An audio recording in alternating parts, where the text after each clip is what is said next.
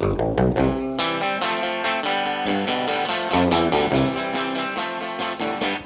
pledge allegiance pledge allegiance to the band. It may perhaps discourage you and others of your kidney who are infected with this vicious virus that you'll be ordered to pay a fine of 75 pounds. I'll pay now if you don't want. Just make 10 louder and make 10 be the top number and make that a little louder. These guys are 11.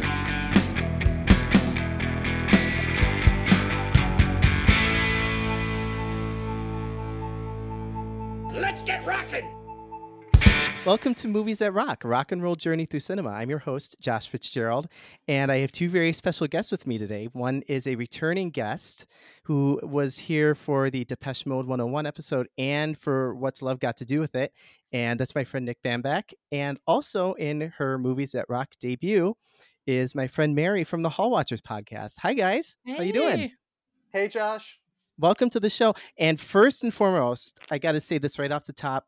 We were talking about this before I hit the record button, but thank you, Mary, for this amazing new technology you've introduced me to for high quality podcast recording. You are so welcome. I am I was happy to discover it myself because I didn't know what to do and generally still don't know what to do in any given moment with recording. so well, this should this should be set off the bat that um, she gave me this um, amazing program because she has a podcast of her own called Hall Watchers. And um, tell us a little bit about what you and Eric do. Yeah, so my husband and I have a podcast called Hall Watchers. Um, we talk about the Rock and Roll Hall of Fame. We, you know, just talk about a lot of issues like surrounding nominations, and we sort of advocate for things that need to be advocated for, like getting more women in the Rock Hall and people of color. We talk about issues, you know, surrounding the nomination process and just that kind of thing. And lately with the pandemic our topics have been a little more off topic but that's been fun too so They've been awesome the last few episodes, like the Screaming Jay Hawkins and yeah uh, Hank uh, Ballard and the Midnighters. yeah screaming jay hawkins is a huge like um omission for me so I knew very little about him until I heard that episode, and that was very eye opening. he's amazing he's really amazing Yeah. and was funny and just um just total rock and roll He scares the bejesus out of me. Yeah, he's a little he's a little uh, he's a little uh, out there. I love that Alan Freed's son was like, yeah, he was a nice guy, but he scared the the shit out of me because he was just popping out of a coffin. I was a little kid; it was terrifying. You know, I, I was deeply amused by that. And Nick, um, you've been on before, so we, we don't need to introduce you. No, Oh no, no introductions necessary. No, Nick, tell us what you do in the Rock Hall sphere. So I have a blog, the Audiovisual Repository. I write about primarily the Rock and Roll Hall of Fame. Um, I just uh, published a blog uh, a week ago on uh, OutKasts. So I do a, rock, a Rock Hall Contender series where I spotlight an artist that I think either that, that has never been nominated, but either someone that I think has been overlooked or not often seen as um, a priority in the Hall community. So the, this last one I did was OutKast. It's gotten a really good reception. So I was like really happy with, um, you know, it took so many, so long to write it. It was like three, three or four months it took to write it. Yeah, and I And it loved shows your it's really well written. Yeah, I loved your piece on OutKast. It was so well researched, and I mean, I'm biased. They're one of my favorite groups, but um, definitely um, someone should take that in the nomination room for sure. Well, thank you guys. It was just it was just um re- very cool. Then like the Rock Hall the next day had a spotlight on the best duos um in rock and roll, and OutKast was one of the four that they spotlighted. So it was just like almost serendipity. I think it's a matter of time before they get in, but I just hope it happens sooner rather than later. Oh, Well- they'll definitely get a nomination. I think soon. Well, and what a fun performance that would be at the ceremony too. I think too. I, they have so much charisma and energy, and it's it's it's just beautiful seeing them when they used to perform. Actually, our movie of the evening that we're discussing, I, I kind of got the interest in doing this after hearing your episode, Mary, with Eric about some of your favorite things in general, and you got to talking about La Bamba, Yeah. and how much you love that movie. So I figured that's a movie I've never seen, which So I I'm felt ashamed to admit. I feel like I spoiled it, but not spoiled because we kind of know what happens in the end. But like when we were messaging the other day, I thought you had seen it already. So now I feel terrible. No, no, no, no. No, I definitely know what happened at the end of the movie, as I'm sure most of our listeners do. Right. so there's not a whole lot to spoil, but I was sort of joking because listeners see we were having a little exchange about Right. uh, events in the movies and thing in the movie and things like that. And obviously, it doesn't have the happiest ending in the Right. world, but I think you guys are mostly aware of that. Yeah, I have a um a long relationship with this movie. Like when it came out, I was probably about eight or nine, and my grandmother was re- really obsessed with Lou Diamond Phillips. Like she thought he was very handsome, and so we watched it a lot. And I became obsessed with it. And one of the first albums I ever bought was a Richie Valens like best of compilation. Like I had my grandmother drive me to the mall and special order it like because they didn't have it so i was like that determined to get it so it's just been this lifelong like love of richie valens since i was a, a kid and it was all because of this movie He's somebody I always forget about how influential and amazing and important he is. right He's so and and progressive. This movie really did a great job of showing what in, essential figure he was in opening up race relations in a lot of ways. I well, think in and rock and think roll. about i mean he wrote like over like 20 something songs and he died at the age of 17 like it's wild to think about you know accomplishing that much and breaking all these barriers you know before you even like become 18 right, he was like. Billie Eilish yeah yeah in a lot of ways. I mean, it sounds ridiculous, but for, but it, it's true. Like that's what I was thinking when I was watching it. I'm like, he, that's how old she is, and you Mhm. know, she's conquering the world in much the same way. I, I hope that her that she lives a long, full, and healthy life. But yeah as far as you know, accomplishments at that age go, Well, and we were talking about this earlier, um, and I have to say it like there's always these threads online of like who would you take out of the Rock and Roll Hall of Fame that I I'm not particularly a fan of when people start those threads, but a couple of people I've seen have said Richie Valens to take him out of the Rock and Roll Hall of Fame, and it's so absurd to me. It's insane that's crazy. that anyone would say that. I mean, he's such a pioneer of the Chicano music. You know, you Mhm. think about Los Lobos and Carlos Santana, you know, all the way down to Mm-hmm. like Selena and Dave Navarro, uh, the bassist for Yep. Metallica, the Robert Trujillo, like he, uh, you could argue, are influenced by Richie Valens. At the time that he was popular, that was unheard of. Right. It was really radical, and and it's outlined a little bit in the movie how people were not warm in their embrace of that style of music. Right. So, Nick, how about you? What what was the first time you saw this movie? So I saw this movie probably about 15, 20 years ago. I can't remember if I was in middle or high school. And I remember it was always on TV. So I'm thinking like TNT or TBS or one of those stations. Um, and I just didn't really remember a whole lot about the movie. And then when we were discussing this movie for your podcast, I really didn't remember a whole lot. And it was almost like watching it for the first time. The first time, though, that I remember hearing about Richie Valens, and I know this is going to sound kind of um, stereotypical, or is probably the um, American Pie song by Don McLean, and it's just like it's the day the music died, and it, it's kind of sad because I feel that especially Richie Valens, he's been defined by that incident, and it's like we kind of forget how much of a musical pioneer and almost a revolutionary figure in many ways to the story of rock and roll, especially like the early years of rock and roll, where it was almost unheard of for a Hispanic artist to sing music in their own language and it become a smash hit. Like it was just it was revolutionary. That's that's like what I always thought of him as.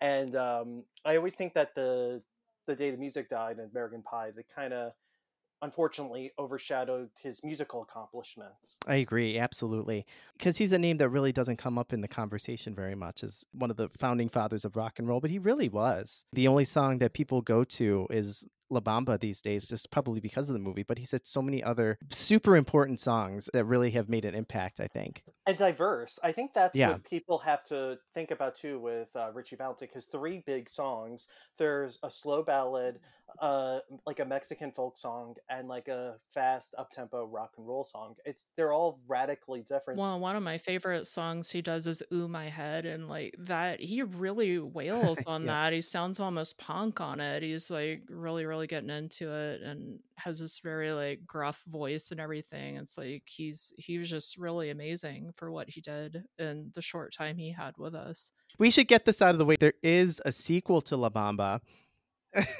which is Oh my kind of like it's something the stuff of legend. I figured we would just say this uh, at the top because I, I have a feeling Nick is going to refer to this multiple times this evening. Nick will Oh, be Nick. heartbroken if we don't uh don't bring this up.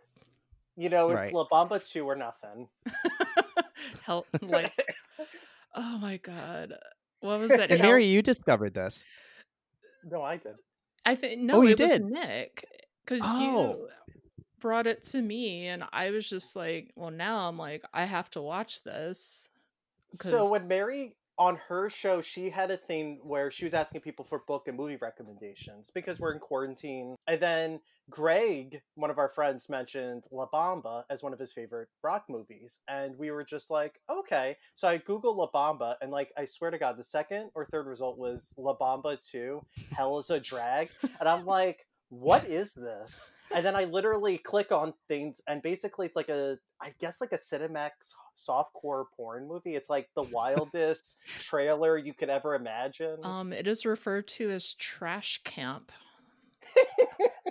per That's Rob all I need to Fatal, the director. I, like I saw the trailer, I'm like, I can't tell if I like desperately need to see this or if I should just not see this at all. And I'm I'm I leaning have to towards it. desperately need to. Yeah, I'm like, where do I sign right now?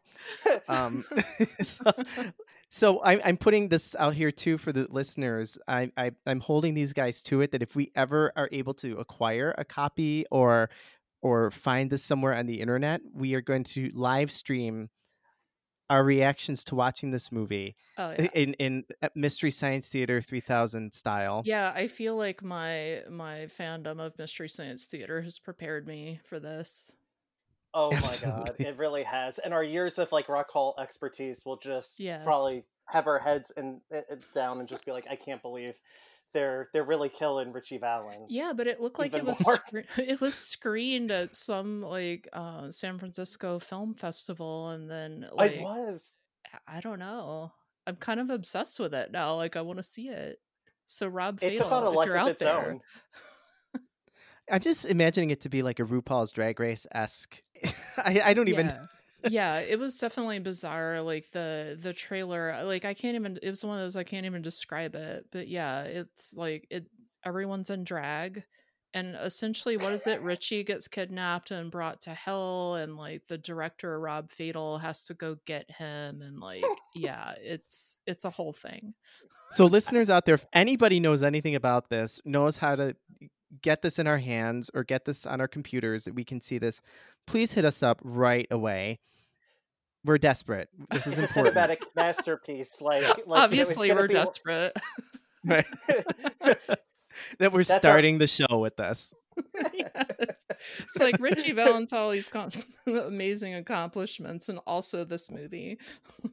Yes. I just, I think my favorite review ever is their one of the IMDb uh, reviews of like the 30 people that watched it. I love that they say, terrible film, do not recommend. How is this even allowed to be a movie? I just, I love that that's the review. Cinematic masterpiece. Like, it's Oh got to my- be shown at MoMA. Oh my goodness! I'm just I- my Modern biggest question is like, what is the connection between La Bamba and La Bamba 2? Like, what makes it a sequel to La Bamba?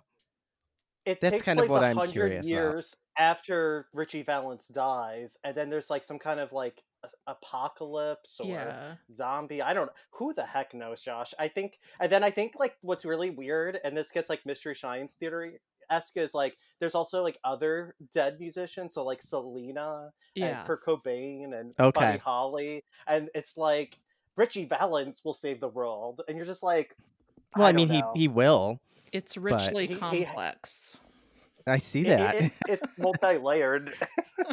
it's a very nuanced um story. oh, my I don't know. oh man. So anyway, so now that we've gotten that out of our the- systems, We should Right. probably talk about the good movie. Right, the good movie that's called La Bamba, and that's a 1987 biopic based on the unfortunately brief life of Richard Valenzuela, who would later be known as Richie Valens, played by the ever uh, charismatic Lou Diamond Phillips in his first ever film role. The movie chronicles his mid teenage years up through his spoiler alert, his passing in a plane crash with Big Bopper and Buddy Holly. His family life as well, that you have Esai Morales as his brother. It really goes through his rise to the top from being a kind of homegrown singer songwriter who nobody really believed in him to really one step away from conquering the world. Why don't we get some overall thoughts on the movie? Because I, I don't want to go first. I know I've not, haven't seen the movie before until this first viewing, but I know that you guys both recently watched it for this. What are some general feelings you had after you watched it for this viewing? So you know what's so interesting to me, and it's like I it had been a long time since I had seen it, and I brought this up to Nick. It's like, is this a Richie Valens movie, or is it really the story of his brother Bob? Um, because the story and the more richer to me acting comes from Bob's story. Bob Morales, his half brother, who was pretty heavily involved in the movie, and I know Esai Morales, who's not a relation, took a lot of inspiration from him and listened to him and I, yeah it just i i found myself like afterwards wanting to research bob the most like he's such a fascinating person and character and uh, had a really really difficult life that he did manage to turn around Yeah, and it, that role was um, a much showier role than Richie Valens was, which was really interesting. I found actually Richie Valens, like his character in the screenplay, was relatively I don't want to say two dimensional, but it wasn't as maybe as fully fledged as Bob's character. I agree. And I don't know if some of that comes from like Richie was a teenager. So it's like when you're 17, like how dimensional is your life? Although he was incredibly talented and did give so much and was quite dimensional. So it's funny that the movie like kind of went that direction. It's interesting because in the original screenplay, really Richie was like a supporting character almost, and it was really about the uh, Bob character. I forgot how much of the story focuses on Bob. It's so unique as a biopic in that way, like about a deceased artist, because it's usually all about the artist. But this really focuses on how much pain this family is. And we were talking about this today. It's just like this has been their legacy that their brother was killed, you know, tragically way too young. And they've had to live with this just the rest of their life. And it did cause quite a bit of pain. And I know Bob struggled with substance abuse issues and alcoholism. Yeah, and, and that's pretty heavily portrayed in the film too. I can imagine some guilt he had felt after the tragic event that, you know, because he was so jealous of Richie. He battled his demons his whole entire life. I didn't remember much from when I saw the movie many years before. So when I watched it, what struck me about the movie was how it felt like there was very little music in this movie. And even like the live performances of Richie, it seemed like it didn't come until much later in the film. And that's why the more I was thinking about this, it's more about the family and really how a family in the post-war era is trying to prosper in poverty and rise out of that and live the American dream. That's how I took it. So, like, in a more historical perspective, even like the tagline for this movie, it's born to poverty, destined for stardom, he lived the American dream. And I think that sums it up well. And I feel like it's really about him trying to like provide for his family. Like I always think about the scene in the um when he's in the studio with the um the Bob Keane. producer Bob Keane character and he says, "Who are you going to do it for? The friends or someone else?" And he says his family. So to me that's where the focus is him trying to provide for his family. And I think that's what makes this movie radical and progressive and also it holds up kind of well. Kind of piggybacking off of that, this film I thought did a really beautiful job of, and this is something you really don't see even in movies now that are, you know, quote unquote woke. It does a really beautiful job of showing how this family particularly Richie was kind of caught between these two societies and he was faced with a lot of racism from like Donna's family because Donna's dad didn't want anything to do with him and didn't want her to have anything to do with him and because of his race but yet on the other side he was facing it from other Mexican Americans who would kind of look down on him because he didn't speak Spanish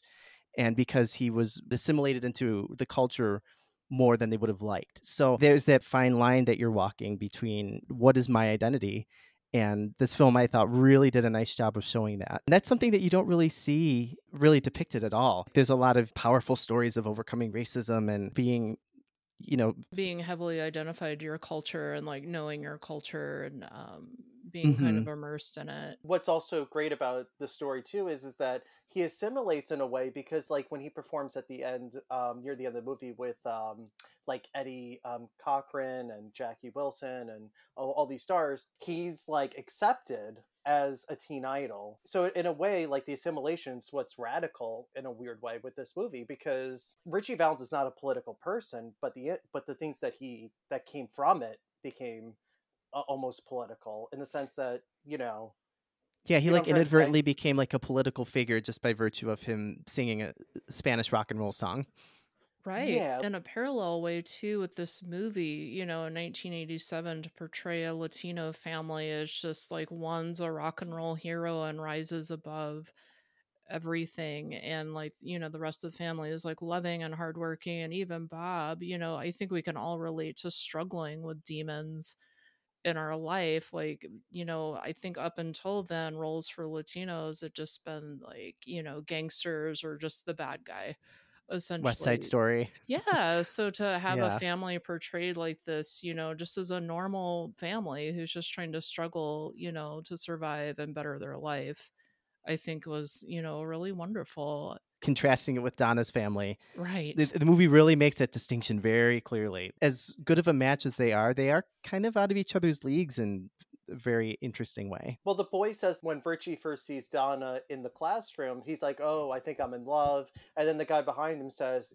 she's way out of your league, man. I think he yeah. says something to the extent of like she's not even in your same class, and that could be taken two ways. She's maybe too pretty for him or whatever, but also like he's in a different class structure. He's from a poor background, like barely getting by, and she lives in like kind of like a waspy Eisenhower like household. You know, you know what right. I mean? Like totally. Yeah, it portrayed that nicely, especially when they start getting a little more serious in their relationship, and then Donna's dad does everything in his power to sabotage any communication at all that they might have with each other. Right. But he does it in, in a way that's kind of subtle and insidious. Right. well, he calls the music like jungle music. Right. So if you think about it, he doesn't overtly say anything racist like head on, but when you say jungle music, okay, so you would kind of think that definitely has a racist connotation. Yeah, just a little. yeah. Oh, oh no, you know I'm trying to say. Like he doesn't flat out say, you know, right. like it, but the but that's the implication. Yeah. that he's definitely not okay with her going out with this quote unquote bad boy you know that there was an interesting scene when he goes to her house and knocks on her door and try and, and you know take matters into his own hands and figure out what's going on. I wonder, eh, eh, just in, like in your opinions on this, do you think that she was making those comments to Ritchie about, yeah, I am seeing other guys. And so what of it? Do you think she was feeling that or was she just projecting onto him or was she just being dad's puppet? I mean, I think in the Hollywood version, I would say she was probably just trying to protect Richie, like, you know, to get him away from her, you know, so he doesn't get hurt by the family's racism and just continuing to have to put up with this abuse eh, kind of a thing. That was the vibe I got. It's one of those milk toast biopic beats that the movie right. hits every well, now and then. Yeah. The real Donna, I mean, I think she's still friends and keep, or I think she might have passed since, but I know she kept in touch with his family late throughout her life. Like they were very, very close, like to the siblings, and she was very close with Richie's mother and was involved with the family quite a bit, which is lovely to know that in real life that she kept that connection and to be immortalized in a song. Yeah, like right. That. And I guess he really did play it for her over a payphone, which is just you know if you're romantic. That's adorable.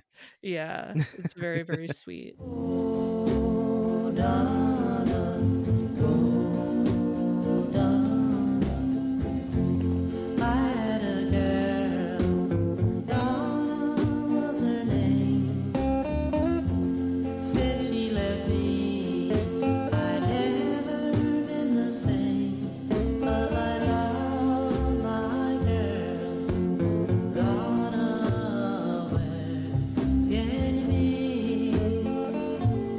I love how in the movie how they show when he's playing it on bandstand and the reactions of everybody. That was a, a heartwarming little moment. Oh moment. yeah. Well, you know what's funny though? In real life, that's not the song that he plays on Bandstand. It's really "Come On, Let's Go." But I think with Donna, did she want to protect Richie? I think so. I think the movie wants to portray her as kind of like Dad's puppet. Like she's been told, like you can't be with this boy. He's not good for you, and she's also a teenager. Teenagers usually don't know what they want in the sense that like you have all these feelings and they're maturing. So I, I think that that scene it kind of gave her a little bit more depth because now there's a conflict at stake. Like, does she break up with Richie or break it off, or does she continue and go against her parents' wishes? Because even the mother is not that supportive of it. I think she says like in the movie like it's just a phase. Yeah, she said like don't lead him on. Yeah. And so you can tell that they're just like feeding her what to say and how to react because you know, he's from the wrong side of the tracks in their eyes and they probably don't want her to get her either because even if they were supportive if you were of this relationship, they know the risk involved of people from two different worlds, so to speak, forming a relationship. They were up against so much in the 1950s. You know, civil rights wasn't for like another decade. Right. Yeah, and it's an interracial relationship. It's very provocative for 1958, 1959. Yeah. Um, I kind of want to go back to Bob a little bit because there's so much to flesh out with his character because he was really talented in his own right. And again, he sort of sabotaged his own whatever success he may have had with his cartoon work and his art. Right. And then also, too, with a lot of the family issues that he had with his child and, and Rosie, Right. which was interesting. Yeah. Oh my god. he's such an interesting character in this movie and again like i just i found myself just wanting to research him almost more than richie valens like by the time you know i did a rewatch of this but yeah i know he struggled because he originally thought richie's dad was also his father and then found out later on that he wasn't Right. and then i couldn't find any information really about the drawing stuff and the artist stuff like i don't know how much that if that was just a plot point thrown in or i mean it must have come because the family was so involved yeah. that i can't imagine they would have just made it up He gives those uh, Woody Woodpecker drawings that he finds because he's a garbage man at Columbia uh, uh, Pictures, and he's like, "I got five hundred dollars," and then you're thinking like, "Oh, okay." Like, he clearly didn't do those drawings, probably. And then he's like, "It's five hundred dollars in art supplies," and Right. you're like. it's like this guy can't can't win but uh, it's so weird because up until that point i thought he was a very unlikable character i mean he's like this sleazy lothario Yeah, he's definitely flawed. I don't know if I, I found him unlikable necessarily, but he definitely had some hang-ups for sure. I mean, like he comes to the compound from jail, and then he he has money. You know, it's not good where he got the money from. He sleeps with Rosie, and you find out she's a virgin. Later Why movie, didn't you tell me it was your first time? You didn't ask. that, that was I was like, what? yeah, and then they're still going at it, and you're just like, what's Right. going on here? And then she leaves off with him because, you know, it can't be worse than where she's at with the compound. Even though they're very communal and it's very loving and supportive, you know, it's like a way out. But then the way out actually you feel bad for her because she gets pregnant and then I thought the most uncomfortable scene in the whole movie is when he rapes her. right yeah. that's Yeah, always that's the thing, fun in movies yes. When she says that she's pregnant, he's like it's not my first and it won't be my last and you're just like, "Oh my god, where's this this iron? Like you need to hit him in the face." I felt so so uncomfortable for her. the reason he went to jail and i forgot what the crime he committed was some dumb teenage thing but his mother was basically the one who turned him in and so he went to jail for however many years because of that He said that in the movie because it when she kicked him yeah, out, it's like you're the one who got me locked up when they're having the big fight. And so he just it's just such an interesting character and there's so much resentment and behind the scenes going on. And I guess real Bob, you know, basically was like, Yeah, I was a horrendous human being. Go ahead and show it, you know, write the movie with me being a terrible person because I was, you know. I appreciated his honesty and like I think to the end and I know and um his you know, with the real life Rosie, they had like seven children, I think. They did eventually get married. After Richie's death, he kind of went off the deep end pretty understandably and then um, kind of turned his life around. He went to rehab and then he worked in a rehab for a long time and helped other people turn their life around. So That's cool. So He's you- you definitely like a- a redemption. Yeah, so I totally like I totally dove in obsessively Yeah. checked out his life because he's so interesting and Esai Morales was just amazing in the movie. He just portrays him so well. I wanted to kind of get into the performances, like the Yeah. musical performances. Can we talk about the silhouettes first? I know Yeah. with the 40 year old like high school teen that's in the silhouettes, the balding Asian guy. oh my god. Yes, we have to talk about that. All the performances are just ace. Yeah, love I, had I had totally spaced on Brian Setzer being in um, and playing Eddie Cochran, and he was so great. And Marshall Car Cardwell or Card Carshaw? What what the Uh, guy's? Crenshaw. Marshall Crenshaw. Crenshaw. Crenshaw. Marshall he, Crenshaw. He he plays Buddy Holly. Yes, hmm And also, I mean, Jackie Wilson yeah, Yes. as well. Howard Huntsberry. That was like a spot on impersonation of Jackie Wilson. You know, I wanted my Jackie Wilson biopic. When is that ever going to happen? Because I love Jackie Wilson. He's another one of Mm, my favorites. because just think about like his final performance is like he was singing lonely teardrops and then he um went into a coma because you know the part in lonely teardrops where he says my heart is crying crying and he had, does that like high pitch? He Yeah. like went into a coma on stage i think in 74 or 75 at like some show and then he was in a 10 year coma and then he died in 84 from Wild. while still being in the coma. It's just like it's such a fascinating story like why is there no jackie wilson biopic?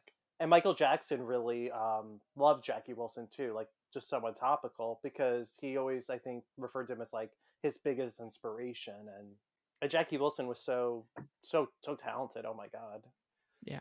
and Los Lobos make an appearance in the movie, and they I, I love their traditional arrangement of La Bamba that I he hears love- and sparks his um, interest in covering that song. Yeah, I love that scene where he's just kind of leaning against the stage and, um, you know, picking up the guitar and like trying to learn the song like as they're playing it. It's a very, very sweet scene. It, it- I thought it was kind of funny because Los Lobos, their biggest hit that they ever had was the song La Bamba, but the rock and roll arrangement.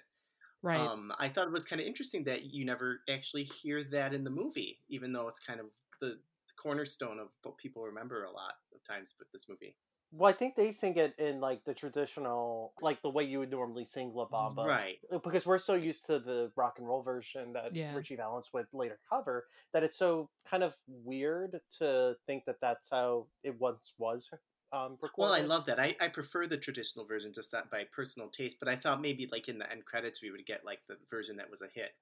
You know what I mean? Like we don't ever hear the hit arrangement of it. That sort of surprised me. And the Los Lobos, they play on all the songs that the Lou Diamond Phillips, um, Richie Valens character performed. Because Lou Diamond Phillips Oh, didn't yeah. like to, he could lip sync, but he couldn't really sing.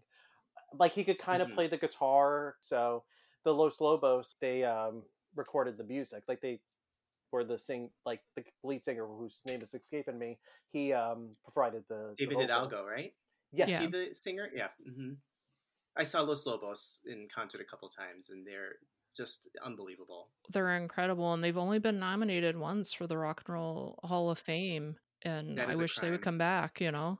and, and it's so weird because it's like they were a surprise nominee and i remember and Ma- mary could especially remember this uh, when they were nominated a lot of people were like disappointed at first they're like los lobos and then once you kind of deep in, uh, dive into their uh, discography very very strong like will the wolf survive and their work on the la bamba soundtrack and even beyond that it, it it's an incredible um, Kiko is one of my favorite discography. albums.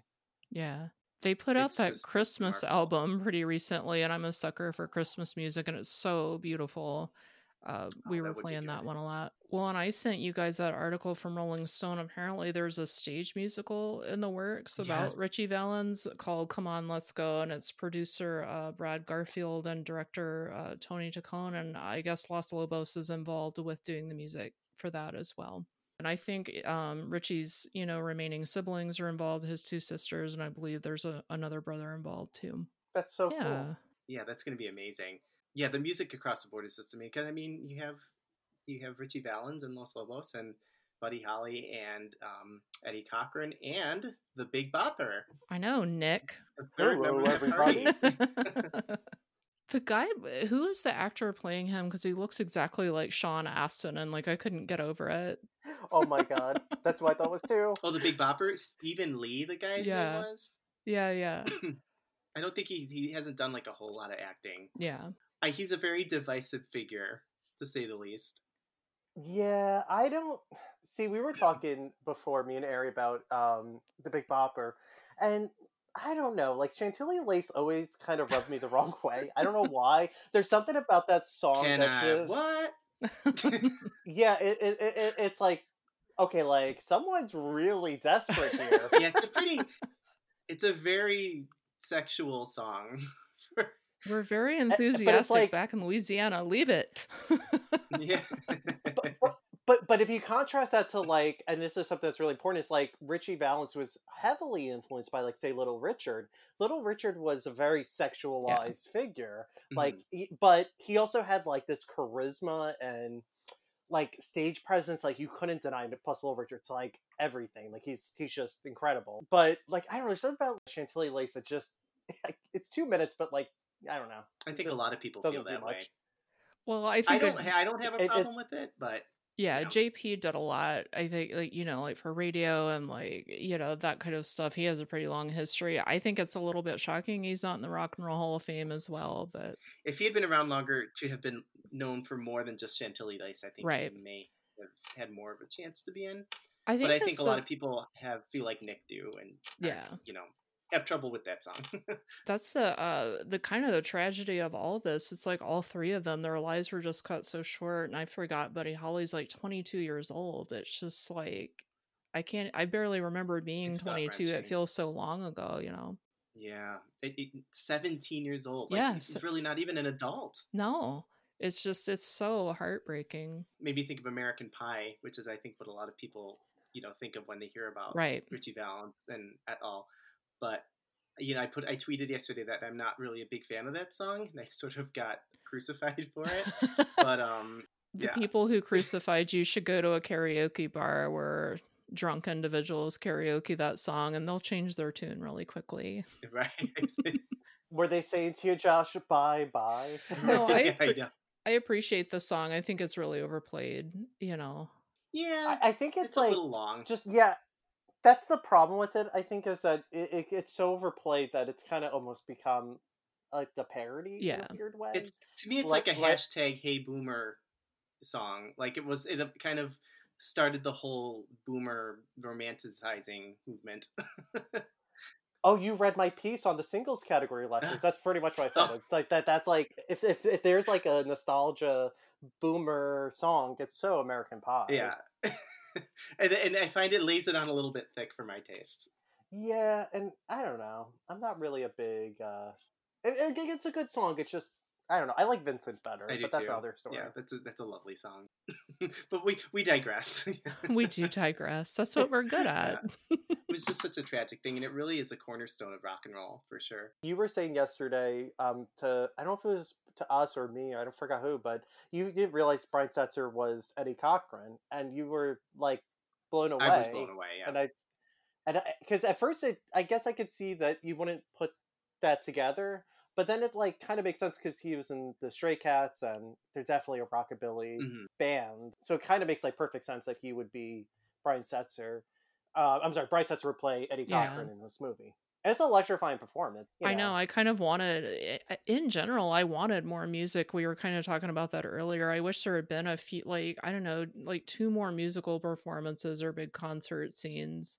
especially like towards the beginning of the movie it was relatively devoid of music it wasn't until like the half hour mark where the, it really started getting music if you think about it though like the three songs that are featured are his three kind of most famous songs which is come on let's go la bamba and donna and that's kind of it that you see richie perform that like we actually know and i kind of agree with you mary like i just wish there was a little bit more of his music even though there really wasn't a lot to begin with but at the same time though for an eight year eight month career uh he did a lot and he also didn't like know he was gonna die tragically at 17 it kind of irks me when people say like oh he's like a minor artist like that's why i kept reading a lot of film reviews and all of his albums were posthumously released because you know they were just singles like he was working on his studio album so then they kind of threw together I think they said like two albums Yeah. worth, and then a live recording, and that's really all the recordings that Richie Valens had.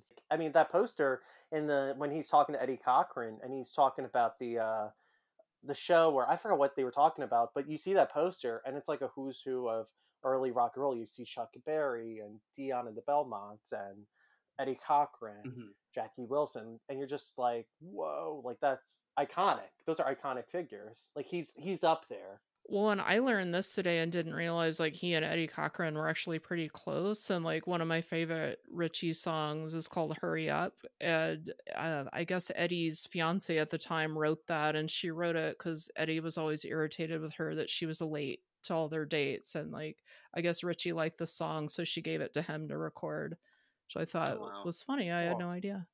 And he's another one that died Yeah. very young because he died in a car Yeah. crash.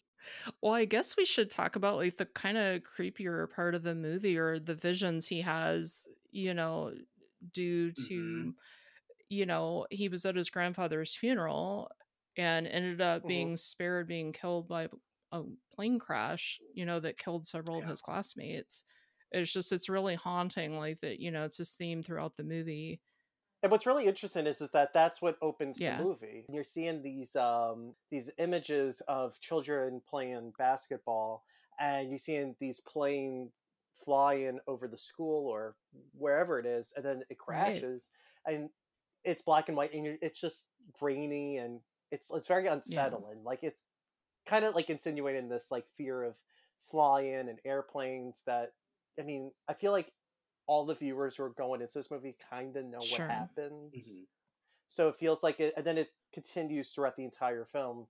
This uh, fear of fear of airplanes. Well, yeah, it's just like every scene is set up to fill you with dread because you know it's coming. Like when Bob Right. Keane's telling him, like, "Oh, we're going to such and such location, and we have to fly for that." Like you just you start feeling more and more dread as the movie goes on. Especially since he's so resistant to getting on that plane. He's like, no, you know I never get on planes. You understand why. And and then after the tragedy strikes, you, you see the reaction that I think maybe affected me the most was seeing Bob Keane's reaction Right. in the car when he finds out, knowing Mm-hmm. everything, you know, how, how much he pushed him to get on planes, you know. I think the thing with the Bob Keane character is like the family looks at him one way, like not that he's villainous, but he's like not looking out for Richie. But I think he is though, and I think that he's one of the ones that guides Richie and tries to like help him have success. Mhm. But he also like ensures to Richie though sometimes you have to like sacrifice things to be successful, and that whether that's changing your name or recording forty takes of let's come on, let's go. Right. Because that was painful to watch at first. He's like, whoa, whoa, Yeah. whoa. And you know, I think I found it painful too when he was first going to the studio. He's like, I don't perform without my band. And then he's like, What's more important, your music or your friends? And then he, My or- family. yeah, that's it. Yeah, your music or your friends and family. And he kind of hesitates. And part of me wanted to be like, Your friends and family, dude. but then he just walks over and is like, Oh no, I'll just record my music. They don't need This- to know. The studio scenes are interesting because most of them are just Richie and Bob. It feels like, and I know in La Bamba, um, Earl Palmer, who is a Rock Hall inductee, and Carol Kaye, who Mhm. is not, and that's shameful. Which is are- they unbelievable. yeah, they both play on this Forced thing. track, and they make it seem like a very solitary thing, like that he was recording, but there are Mhm. a lot of people involved. Oh, absolutely. There, wa- there was the Wrecking Crew, wasn't it? Or Oh, yeah. members of the Wrecking Crew. Yeah. Mhm. that scene really it, it was hard to watch at first because you're just thinking like the bob Keane character is hearing something that that the others aren't hearing. And i think that that that like in a weird way like that's the importance of that scene is that he's trying to like push richie to his full potential. And even though like the brothers listen and he doesn't hear any difference that's kind of the producer's role to get the best out of that performer and I also love in like when he's singing, he's not even listening at one point. He's just trying to think of like different stage names because he knows that Richard Valenzuela is not gonna sell records. Right. Better than Richie's Wayla. Or the guy in the bar that says Ricky Ricardo. Yeah. Like do you remember that part? And I'm like, oh shit. That's just like oh, man, reinforcing like- the, the racism tropes, you know, that of the 1950s. Any Hispanic person is automatically seen as Ricky Ricardo.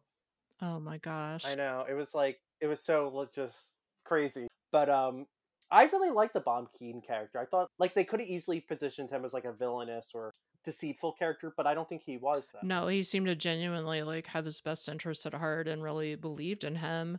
And I think what's interesting too about Bob Keane is that he had this like background that he played in Artie Shaw's band, and also he was one of the first producers to work with Sam Cooke when Sam Cooke went to secular Yeah. music. Wow. So he was like an established mm-hmm. name. I feel like we didn't even we didn't talk about Lou Diamond Phillips enough. I think it kind of goes to show that Richie was a surprisingly underwritten character. even though Right. this is his movie, and Lou infuses as much of his charisma, his natural screen presence into the role as he can, and he pulls it off. I think really well.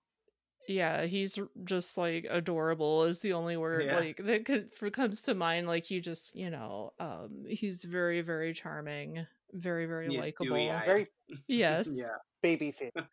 my dad met Lou Diamond Phillips like maybe ten years ago, What? and uh, yeah. Oh, really? Well, he works. My dad works at the local Broadway theater, but you know how the traveling shows come through, Yeah. like touring shows come Yeah. through. Like he he works like um door watch for the theater there, and so like as the companies are coming in and bringing in the sets and stuff like that, he it's almost like a security kind of thing.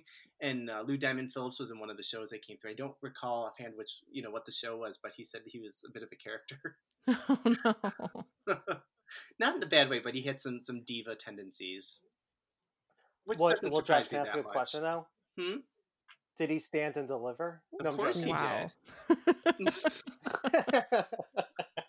Sorry, I had to. of had to. No, he was good in the movie, but what's really weird about the reception is when I was reading reviews of when the film came out in 87, it focused predominantly on Lou Diamond Phillips because it was his first role and it's like a breakthrough performance. But it's so weird because he seems like such a secondary character Yeah. in a way. But they couldn't get Scarlett Johansson to play the Hispanic role. Right. well, you know, she she should. She should just Right. audition. Scarjo. Right. oh my if she's gonna play against race, she might as well just, you know, go hard or go home. Come on, let's get out of here. No, I'm joking. oh god.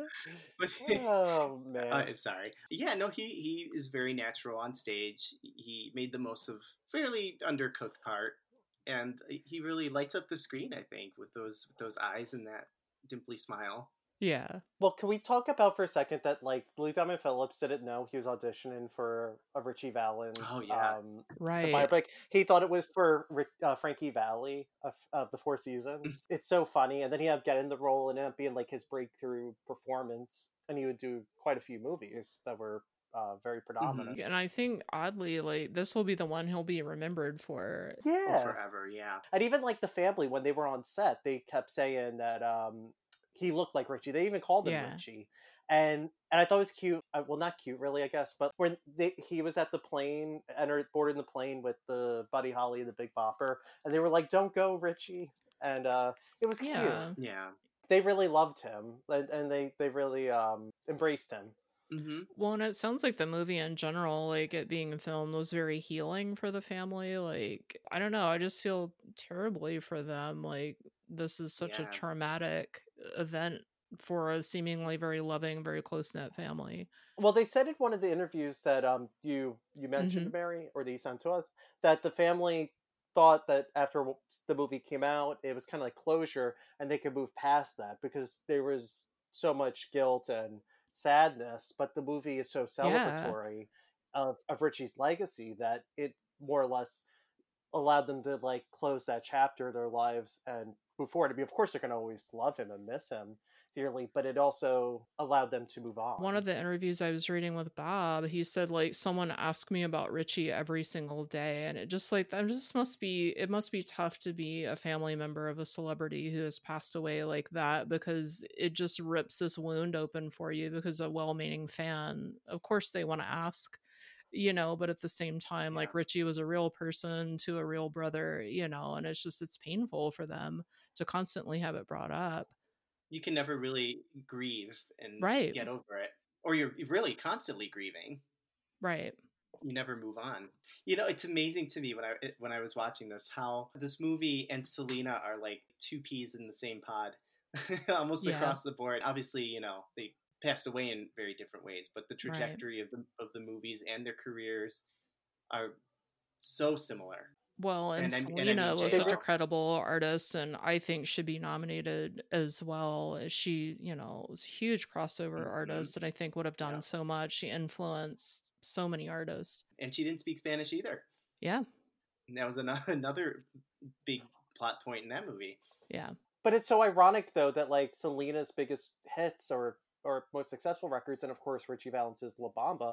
It's ironic in a way that they were not native speakers or didn't know Spanish, um, but that ended up becoming Right. what defined Right. them Bitty bitty bum a- as um, artists. If you think about it, though, the successes of we can name so many Latin artists like um, Selena, Gloria Estefan, Los Lobos, even Ricky Martin, Shakira. A lot of it goes back to Richie. yeah. Valens. Of course. And just think about this: eight months. This is all his career is in a way, and it's just it, it's it's just mind-boggling that he did so much in so little time. And then just think like he would be like 78 or 79 years old and there's something crazy about that because that's that's almost as old as like our director because that's i think why luis valdez was so Yeah. connected to the story was because he grew up around the same area Mhm. and was born around the same time as richie valens and that personal connection of chasing the american dream but on your own terms and also embracing your heritage But you know, he doesn't belong in the Rock and Roll Hall of Fame. no, not at all. wait wait wait wait?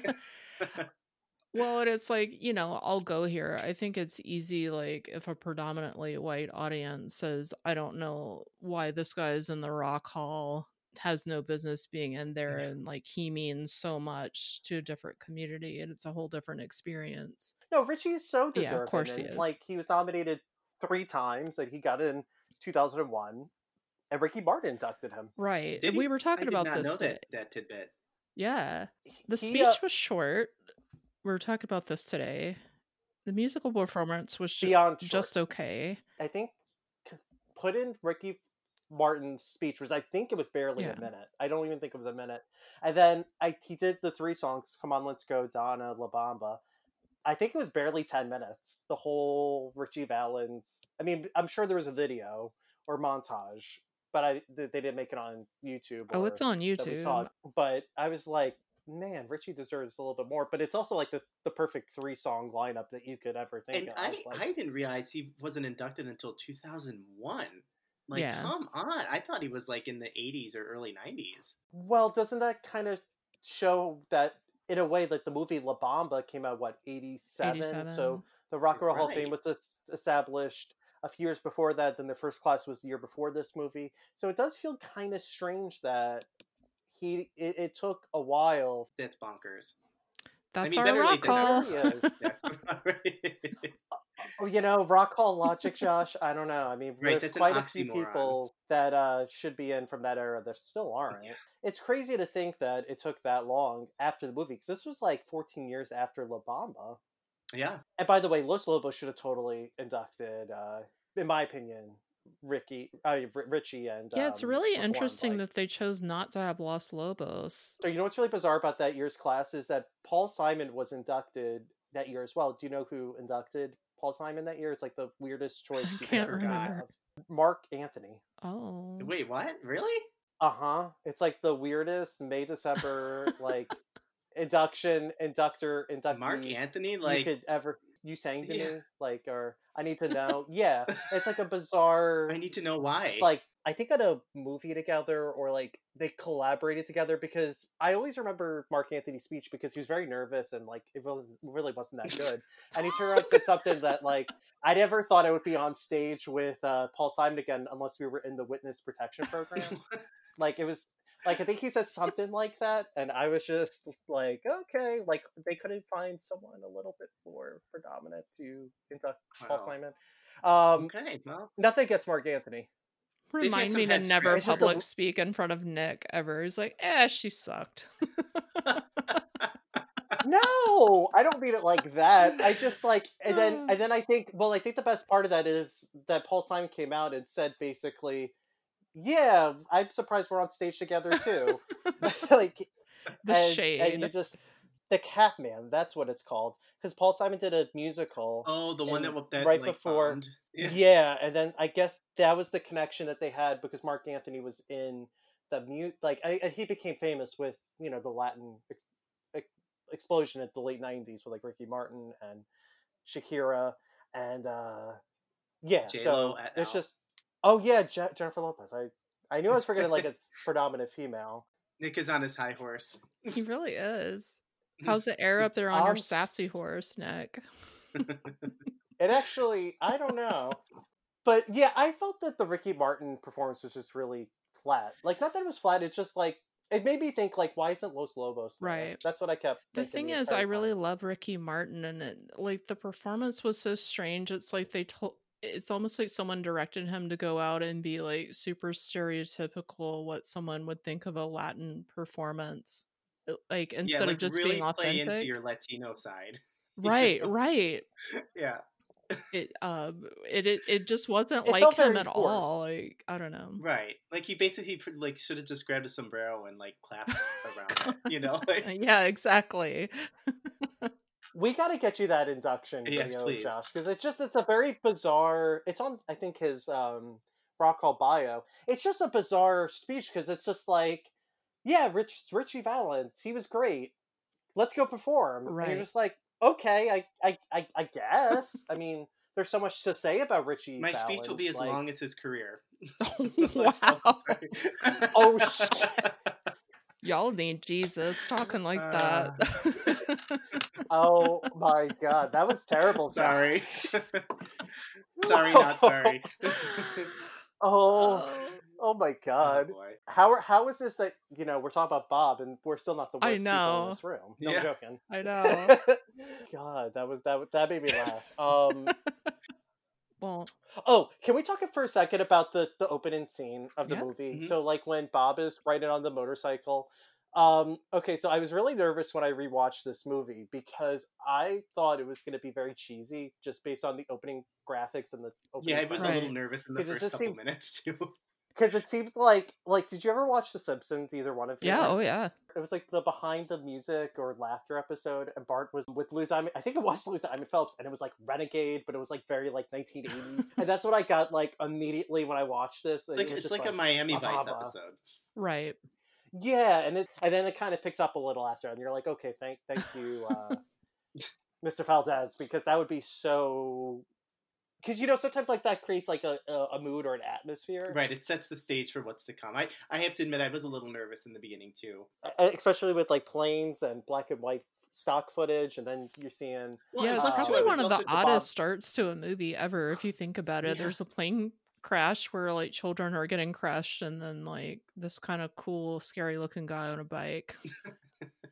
right, it's an odd just juxtaposition. and he's like cutting off people like it kind of like in a way defines his character from Right. the beginning just that that title sequence because he's like like bright up people and he's like cutting people off and oozing machismo and like tough guy when i think of rock and roll especially in this era i always think like rebellion and i feel like the bob character is so much more of a rock and roller anti-authority kind of figure and richie seems like the total opposite Right. in a way he's like a goody two shoes he loves rock and roll but you know what i mean like it's just it's so strange to me that like one seems more like a rock star and one really doesn't. The one who is a rock star actually doesn't. Yeah, like you see, we keep coming back to. Bob. He's like literally the Yeah. first character they show in the movie, and like uh, We don't even see Richie until later, like like a few minutes. he does take it. Richie to Tijuana to toughen him up a little bit, though. he does. That scene is funny. Now, can I ask you guys a question though? Because I was confused by this. Um, so the Rosie character.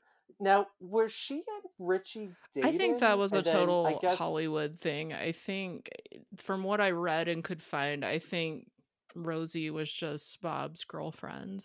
Okay, because I was confused because in the um the movie it insinuates Right. that Rosie was the love interest of Richie because I think they kiss on the lips like once or twice in the movie, and then and then Bob and Rosie have well we'll just say have relations. We got to keep it clean for Josh's. Yeah, podcast. They hugged a lot. Um, they really they did but um they had relations and then they were together and then you kind of see throughout the movie that um richie seems kind of resentful towards Yeah. bob it's almost like a triangle relationship but apparently the valdez brothers because um daniel and luis they were they that's actually more based on their real life that they in- inserted into this movie because apparently that that's not what really Right. happened from what I've read. Yeah, it's almost like Richie was so clean cut. It's almost like they had to insert a little drama into the movie, like because the only one who was edgy was Bob. Rosie was a little edgy too. I yeah, liked she was her. great. Yeah, um, yeah, she was. She was real edgy. Elizabeth Pena, may she rest. Um, you know, tragically left Oh, us too soon, but she was put on such a wonderful for performance. I love the scene when um they're high as a kite. Her, um, Bob, and the Yeah. couple. They're doing drugs and drinking, and she's just like, "This is not what Right. I want. You go, girl. Like, stand up for yourself." Yeah, she just Yeah. wants a better life, and she thinks she's come to get that, and it's she's really not much better off at all. She's actually Yeah. worse off, I think, because at least in the compound, it's more communal. Right. Like, yeah, they're poor, but they're also like loving and nurturing, and they help each other, they feed each other. And I feel like when they move out of there and they go to, I guess East LA, is that where they go? Yeah, Um, that's where um, it's just the opposite. It's like chaotic. It's no love. He's never there. She. That's like half of what she says to him is like, "You're just not Right. here. Like I need you." He doesn't stay in one place. He he he he picks his ball up and goes somewhere else. He's a Rolling Stone. Oh. as it were. Interesting. This this movie was inducted into the National Film Registry in 2017, 30 Yes. years after its release. And I think that says a lot for its influence. Well, the National Film Registry is from the Library of Congress, and they established that in 1989. And it's basically movies that are either culturally, aesthetically, or historically important. So they induct 25 movies every year into the registry. So I think there's almost 800 movies now. And what I was, I think, telling Mary before is I think it's really striking how Luis Valdez has. He's directed very few movies. Like he's directed maybe nine movies, but three of them are in the National Film Registry, and that's really uh, mind-boggling because he did I Am Joaquin. That's like a short film that was at the height of the Chicano movement in the late Yeah. '60s, um, and that that was like 10 years ago, so 2010. Then he did La Bamba in 2017. That's when that was inducted, and then this past December, uh, Zoot Suit, that that one that he because he was a playwright really, he wasn't really uh, in film really. He was more based in theater. That that 1981 version was just inducted last year. I'm not familiar with those other two films. I Zoot Suit looks really, really interesting. It's supposed to be like this like period. I think it's like during the war. I would have to like look it up, but it's really, really interesting. But what's really fascinating is that he's so important because he was the first Chicano um, director to have a play on Broadway, and that Ah, was okay. Suit. wow. And then at a party, I think maybe the first one or second one, he heard La Bamba at a party, and that's when he became interested to do a film on Richie Valens. That became La Bamba. Yeah. When I saw it go into the National Film Registry, because I follow that a lot, um, like what gets in, inducted every year, and it's always only Like American the, like the movies. Rock and That's Roll the thing Hall to of keep Fame in for mind. movies. Oh, it truly is. It should it should be the same thing in Yeah. a way. Um, it seemed like a really bizarre choice at first, but then when I thought about it, I was like, yeah, this movie it really is important, and it's part of this Chicano film movement in the '80s that you saw with like Luis Valdez and other filmmakers making really important, bold films about Latino subjects in a positive light. Yeah, and in an, in an authentic light, devoid of stereotypes and devoid Yeah. of, of tropes. actually i thought about it it's like it's actually is a really important movie and i think it's really strange because it's taken like this biopic character you wouldn't think of necessarily as um he's considered like a minor figure and it kind of elevated him to like be seen as one of the As um, worthy of induction into the Rock and Roll Hall of Fame. yeah like a predominant figure even in his short Mhm. life When I feel like the biopics about quote unquote minor artists like that work better than like say the Bohemian Rhapsody, which had a few problems, like for me anyway. Um, you know, it- it's just Oh, there's less pressure, I feel like, you know, and that maybe creators have a little more leeway in telling the story correctly. Versus, you know, it's something like Rocket Man's a little different because even though Elton John is such a major figure, they can at least he at least was, you know, he was in charge of that whole story, so he could tell it the way he wanted it told. Whereas Bohemian Rhapsody was too many hands in the kitchen, as it whatever the saying is, too many cooks in the kitchen. I think what's really important about this movie too is that he was kind of always remembered for the day the music died in a way, like at, at like with the plane crash, and then it was he was kind of immortalized with the American Pie song.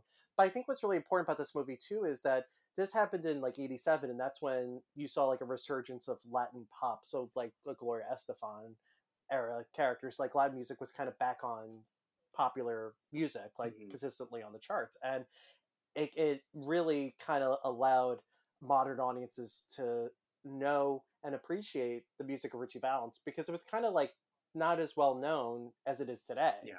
and it introduced a whole new audience. So even a way like even if I don't really care for say Bohemian Rhapsody, at least it kind of introduces people to the music of Queen, and I think that that's a Oh, good thing, totally. even if I think the movie's Yeah, even if the movie's pure crap. right. I mean, look at me. I was eight years old and watched this movie and got turned on to the music of Richie Valens. I, that's why I love biopics. You know, in a way, it Mhm. really does like open up a whole new world to a new audience. I love biopics. It's like one of my Even when they're favorite bad, they're good. it's so so bad that they're good. I find that happens Oh, more there's- often than not, but Yes. so before we wrap up, I was inspired by um, the conversation about minor figures in rock and roll and telling their stories. So I kind of just want to roundtable this. If you guys could pick one quote unquote minor figure to make a biopic about in rock and roll, who would you choose? How do we define minor though? Is Um, it like somebody that, that maybe would that not are- be like a household name. hmm. That maybe my minor figure was not a good way of framing it. But Do you think maybe like a forgotten figure? either a forgotten maybe, figure like- or maybe or an underrated figure, like somebody that people wouldn't know very much about. You know, who I would think would be a good um, biopic. Well, I have a few names, but one of them would be like, um, like Hank Ballard, because like Right. Barry and Eric just did an episode on Mhm. Hank Ballard. He's really important because he had the Annie songs that were very provocative. They were very like salacious. yeah, it was something like. Aunt Annie's Fanny or something.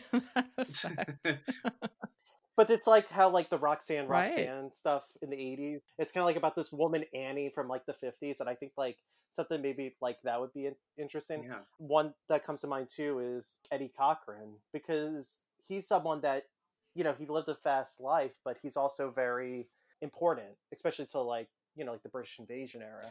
So this will shock no one. I would love a really good biography on Dennis Wilson or biopic on Dennis Yeah. Wilson. Um, like tastefully done. I think it's too easy to get caught up in some of the drama of his life, and of course there was quite a bit of drama, but he was also a really wonderful artist and just as much of a genius as Brian Wilson.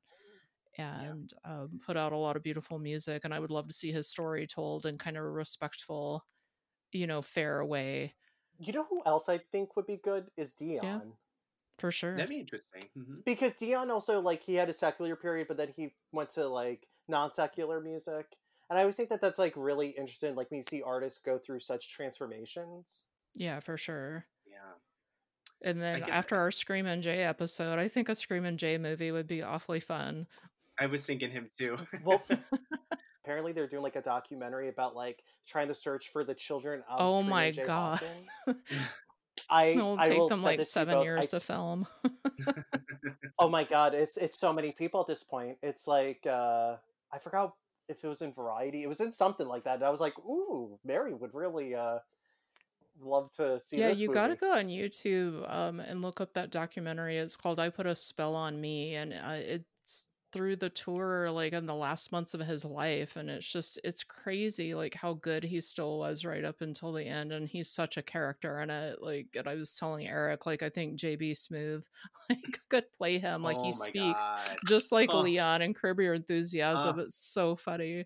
It's my a '70s female songstress who I think would make an incredible movie. Bit of a downer, but I think that Judee Sill doesn't get enough love. I don't know if either of you know anything about her. Yeah, I'm not But she was- familiar. Mm-mm. Yeah, she was from the wave of like the Carly Simon, Joni Mitchell, early 70s uh, singer songwriter movement. She was on David Geffen's Asylum Records, where she put out two albums, but because of her bad behavior and her um, run ins with David Geffen, she was dropped from the label and eventually, like, totally self destructed from that years later. But even like before, she was sent to all these different reform schools growing up, and she ended up like robbing banks, and her demons were so intense Yeah. that um I don't know, and, and her music is just so so beautiful. I, I don't know. I think she would be a really interesting story to tell and a really good person for the public to rediscover. I think I'll have to check her out. When did she pass? uh, late seventies. I want to say like 78, 79. Oh, so she's been she she passed a, like, many oh, years like ago. long Yeah, time like she stopped recording music. I think in like '75. I still want my Jackie Wilson That would be biopic fr- amazing. from this guy that was in this movie. I was like, oh my goodness, we need we need more of that Jackie Yeah. And the Wilson. other person I was thinking would make a great movie is Jose Feliciano. Like I got so inspired by him when we were doing Mhm. that Tarantino episode. Like his story is pretty incredible and just some of the things he faced. Yeah, and he's so much more than just Feliz Navidad. Right, exactly. He's a very interesting figure, and he did so much activism as well. Yeah, I love But that I- like his version of the national anthem was so beautiful and I love that's kind of what he got taken down for, like that it was un-American and it's just I don't know, it's crazy to me. I guess I live in a different world than people. You know who also have a good biopic, and I'm kind of shocked because it's around the same time period. I think Link Wray would be a really good subject for a biopic because I think that being a Native American and unapologetically with one of the only songs I could think of that's an instrumental that was banned from radio because it was deemed too violent, and then he went to like I think Switzerland or Sweden, Yeah. right, Mary? Like somewhere like that. Just a fascinating life, and I wonder if like he needs that treatment to finally get in the Well, no, because. Stephen Van Zandt screwed him by putting him on the singles list, so he's done. who bandana Not- guy. Yeah, not don't even get me started. There's that section, but uh no, he would be fascinating. And Buffy Sainte-Marie too. yeah, Buffy's great. And Alex Chilton's the other one I was thinking of because I did I thought it was like early rock you were talking about. I think Alex Chilton of like the Box Tops and Big Star. Yeah, that's another cool one that had a really Character. fascinating life and very influential and not really well known today, really as as he should be. No, Obviously, we need lots and lots of money to get all of these projects off the ground. yes.